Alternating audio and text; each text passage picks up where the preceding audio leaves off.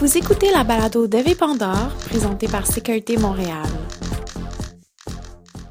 Avertissement, avertissement, le prochain enregistrement euh, est susceptible de choquer quelques, quelques personnes sensibles. Parce qu'on peut pas se fâcher. Quand t'es une fille, on peut pas se fâcher. Parce que dès que tu te fâches, il y a tout le temps un gars qui est là pour justifier nos frustrations avec des phrases de marde. Hein, les filles, on l'a toutes déjà entendu au moins 50 fois, celle-là. Ben, c'est normal qu'elle est frustrée. Là, parle-y pas, là, dans sa semaine. Au moins 50 fois, on l'a tout entendu. Ou sinon, la classique, bah, normal a de même, mais mal baisé. Mais là, il y en a une nouvelle qui est sortie. Elle est officielle. Je l'ai lu dans un article de journal. J'ai vu un papier qui a été fait dessus. Et il y a même un gars qui m'a dit dans les yeux un soir, et je cite, Man, relax là, c'est quoi? T'as-tu du sable dans le vagin?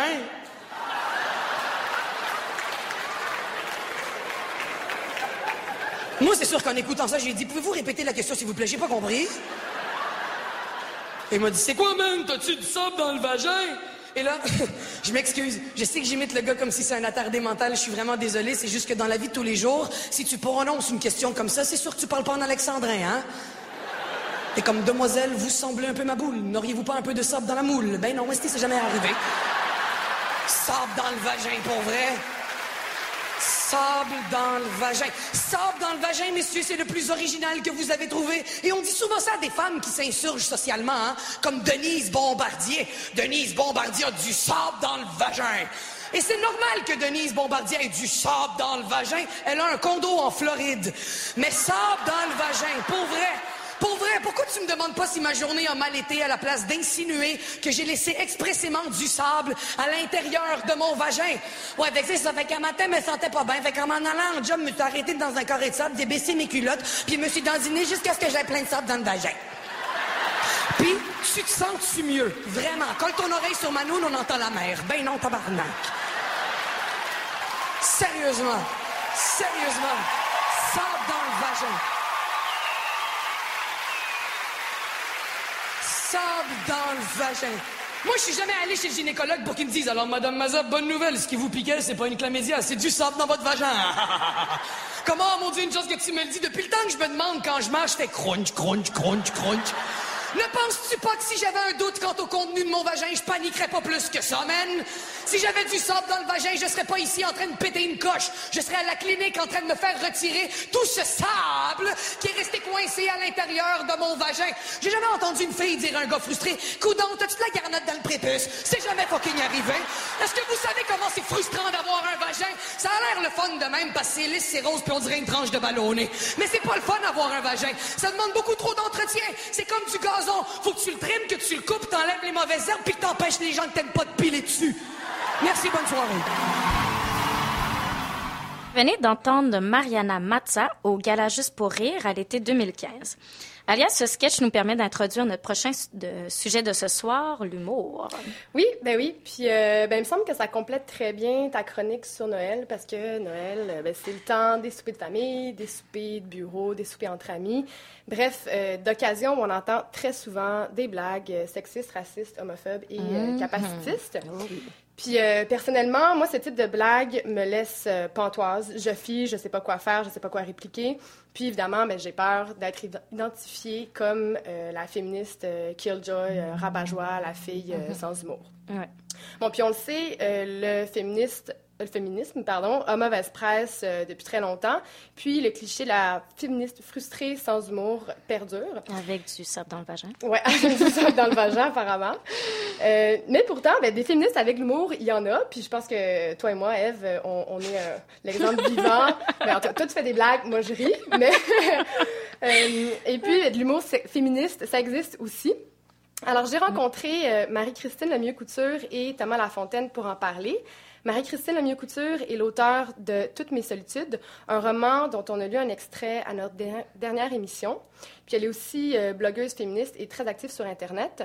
Thomas est étudiant à la maîtrise en études littéraires. Son mémoire porte sur trois humoristes américaines stand-up qu'il analyse à partir de théoriciennes féministes. Puis, donc, tous les deux réfléchissent à l'humour et au féminisme et parfois font un peu d'humour eux-mêmes. Donc, pour débuter, on a commencé par quelque chose d'assez simple. Je leur ai demandé à quoi ressemble de l'humour euh, sexiste. On les écoute. Type d'humour qui, disons, plus dans l'humour de d'oppression ou d'exclusion. Puis c'est un humour qui est pas nécessairement euh, pour- comme volonté de- de- d'être sexiste. là. C'est souvent, en tout cas, c'est souvent une excuse, mais le fond, qui reproduit des stéréotypes puis des relations de pouvoir. Alors, euh, donc, euh, mettons, euh, qui va essayer de figer une identité, qui va réduire, mettons, euh, par exemple, l'image de, des féministes à, à quelques caractéristiques que, que qui sont peut-être connues, des référents, puis qui après ça, qui va aller chercher à, à les cristalliser. C'est ça, stéréotypes classiques, plutôt que d'essayer de jouer avec ces stéréotypes-là ou d'aller d'aller d'aller chercher d'autres ressorts humoristiques. Ce qu'on peut retrouver aussi, c'est euh, une différenciation des genres. Euh, donc, une binarité qui n'est pas une binarité égalitaire, c'est une binarité qui est hi- hiérarchisée. Donc, la femme est toujours mise euh, inférieure à l'homme. Euh, quand on vise les femmes, on, les vise comme cible, on vise à les ridiculiser, euh, on renforce euh, les stéréotypes. Pour moi, ça, ça, fonctionne un peu comme, l'humour raciste, comme l'humour homophobe. Tu prends une identité ou un groupe, puis tu, le réduis à pas grand-chose. Puis c'est ça. C'est- ton ressort humoristique, c'est de rire de ce groupe-là. Les conséquences, c'est que c'est que les personnes, ben ça, ça, ça crée comme un, ça crée un espace. Moi, je le vois comme aussi comme très très physique. Là. Ça peut être aussi mental, mais ça fait en sorte que qu'il y a des gens qui se, ben ça, ça génère de la honte d'a- d'avoir telle caractéristique parce que tu sais ça- des fois ça peut reposer sur des trucs qu'on a vus des trucs anecdotiques Puis, en tout cas bref ça génère de la honte donc des fois de la, la non prise de parole la non occupation d'un espace qui peut être intéressant Euh, donc c'est une forme d'exclusion aussi fait partie d'un type d'humour C'était, pardon, Marie-Christine Lemay-Couture et Thomas. Donc, euh, évidemment, quand on pense euh, à des blagues euh, sexistes, on pense à des blagues du genre euh, Ouais, euh, l'autre jour, euh, ma blonde, euh, je sais pas, elle a fait euh, n'importe quelle autre niaiserie. Puis, euh, ou à d'autres blagues qui, euh, qui se construisent sur l'objectification de la femme, euh, des blagues qui, malheureusement, on entend souvent euh, chez les humoristes professionnels. Euh, malgré que ce type d'humour euh, reste majoritaire, il y a quand même de plus en plus d'humoristes femmes et de créatrices d'humour euh, depuis quelques années, particulièrement aux États-Unis avec les Tina Fey et Amy Powler. On les qualifie souvent de, féministes, mais je me suis demandé qu'est-ce que c'est que réellement de l'humour féministe. Alors on écoute Marie-Christine Lemay-Couture et Thomas. J'identifie trois formes d'humour par rapport au sexisme. On a identifié d'abord euh, le- l'humour dominant qui, qui reflète la culture dominante. qui- on, on a parlé des composantes. Ensuite, il y aurait euh, l'humour féminin qui n'est pas nécessairement féministe. On va attribuer souvent au post-féministe, dont euh, les composantes seraient la binarité des genres reste, mais cet humour-là cible autant les hommes que les femmes dans un faux rapport égalitaire. Ils vont intérioriser euh, l'aliénation. C'est jamais un humour qui est transgressif. Il renforce encore une fois des stéréotypes. C'est un humour qui va être souvent consumériste, donc qui euh, renforce un peu euh, le système capitaliste, qui va affirmer que euh, les femmes c'est que l'autonomie des femmes dépend d'une autonomie financière qui euh, met le sexe comme un instrument de pouvoir. Euh, donc, c'est ces grosses composantes.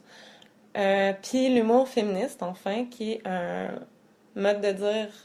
Donc, on donne à voir l'oppression, on donne à voir euh, le grotesque d'un système aussi hiérarchisé, on donne à voir euh,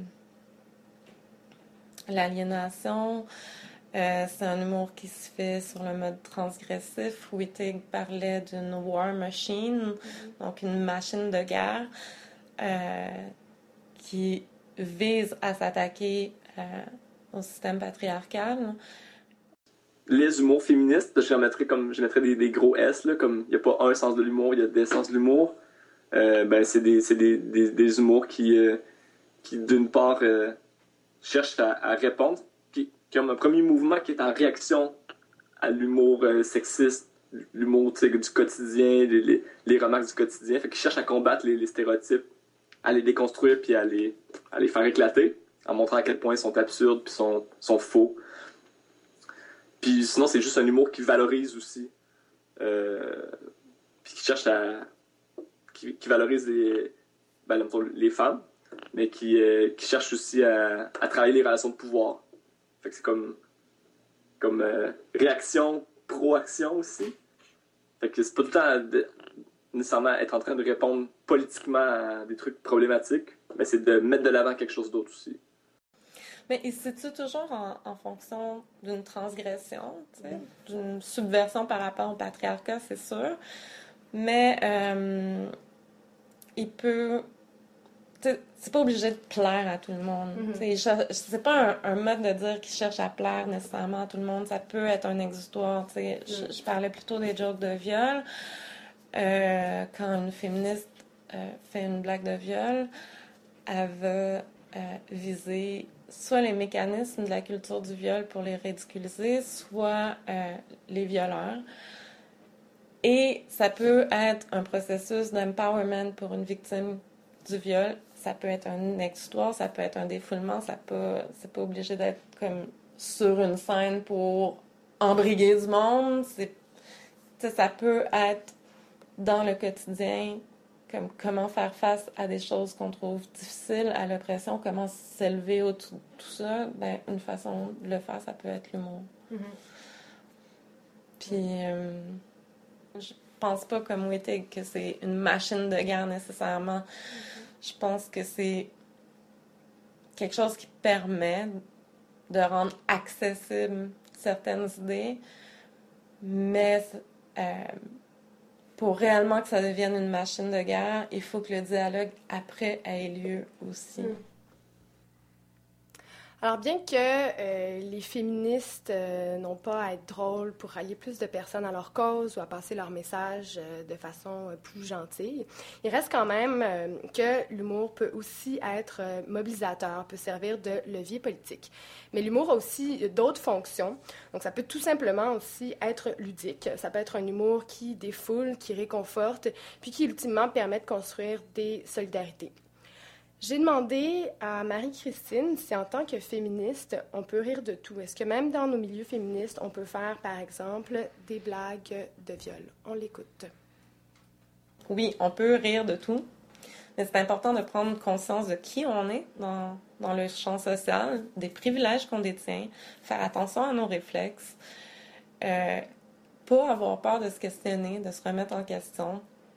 Il faut toujours se demander qu'est-ce que la blague vise? C'est quoi ma cible? Est-ce que j'assume cette cible-là? Est-ce que je. Euh, est-ce que j'assume qu'il va y avoir une critique? Est-ce que j'assume d'écouter cette critique-là? Est-ce que je me permets de prendre du recul, puis de réfléchir, puis d'accorder à autrui euh, l'intelligence de me remettre en question? Tout ça sont des modes importants. Moi, je pense que, tu sais, comme les humoristes devraient avoir une féministe intersectionnelle sur tout leur comité de scénaristes. Tu sais, c'est quoi, là, d'avoir une féministe intersectionnelle pour faire comme, hey, permets-moi de questionner ceci. ça éviterait comme ben des, des, faux pas, pas tous les faux pas, parce que comme nécessairement on a différents privilèges aussi, mais ça permettrait quand même. Puis d'accorder l'intelligence aux gens, tu sais, à... je, pense que toute personne qui euh,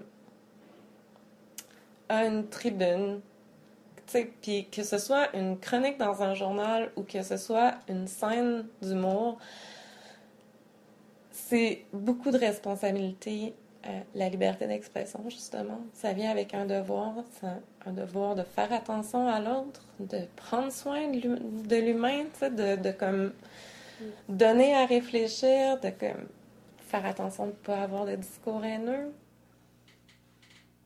On écoute maintenant Marie-Christine nous expliquer quelle place euh, occupe l'humour dans son travail, euh, dans son militantisme. Elle nous parle entre autres de son blog qui se, se nomme La théorie de l'appel, euh, blog dans lequel, à travers des petites bandes dessinées, elle réplique avec humour aux commentaires sexistes et masculinistes. Je me définis pas comme humoriste d'abord, faut, faut le dire. Pour moi, c'est un peu un exutoire. Je, suis vraiment quelqu'un de sarcastique puis d'ironique, comme assez intense.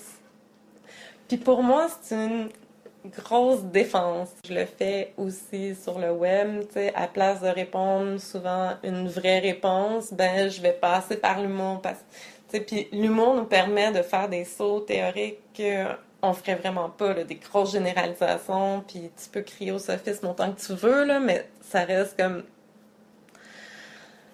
Ça reste un, mécanisme discursif, ça reste de la rhétorique, puis euh, c'est amusant.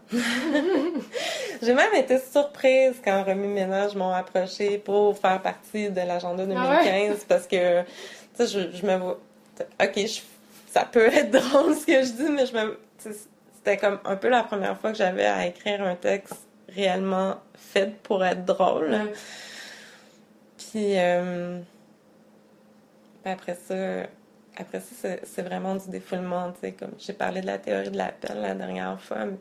C'est vraiment du défoulement, c'est juste comme, sais, tu veux être pédagogique, tu es en position d'ouverture avec autrui, tu veux partager tes idées, puis là, tu te fais répondre un paquet de conneries, de raccourcis intellectuels, puis t'es comme tout le temps en train de ramener les mêmes arguments, puis à un moment donné, c'est épuisant, puis la seule affaire qui te reste, c'est juste comme un bon coup de pelle.